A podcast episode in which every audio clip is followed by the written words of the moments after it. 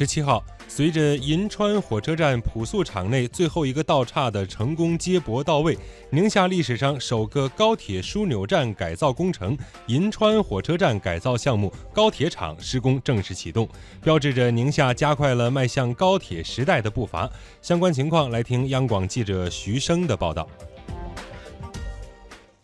二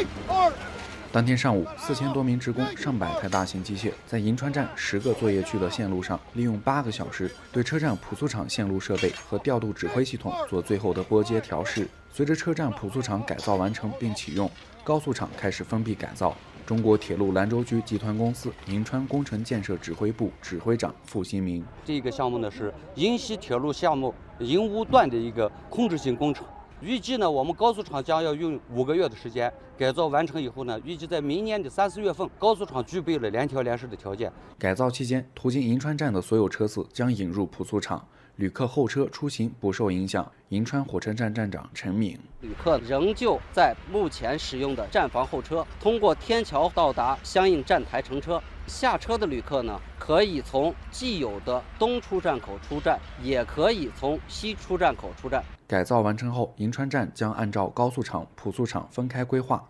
总规模为十台十八线。东侧的高速场将主要承担高速列车通行功能，西侧的普速场供各侧普速列车通行。付新民表示，这次改造工程为宁夏境内正在建设的四条高铁按期通车创造了条件。包银高铁引入银川站的相关的配套工程同步完成，后续呢，其他高铁引入银川枢纽的时候呢，也会给他们创造一个条件，必将为宁夏纳入全国的高铁网，对经济发展起到一个巨大的推动作用。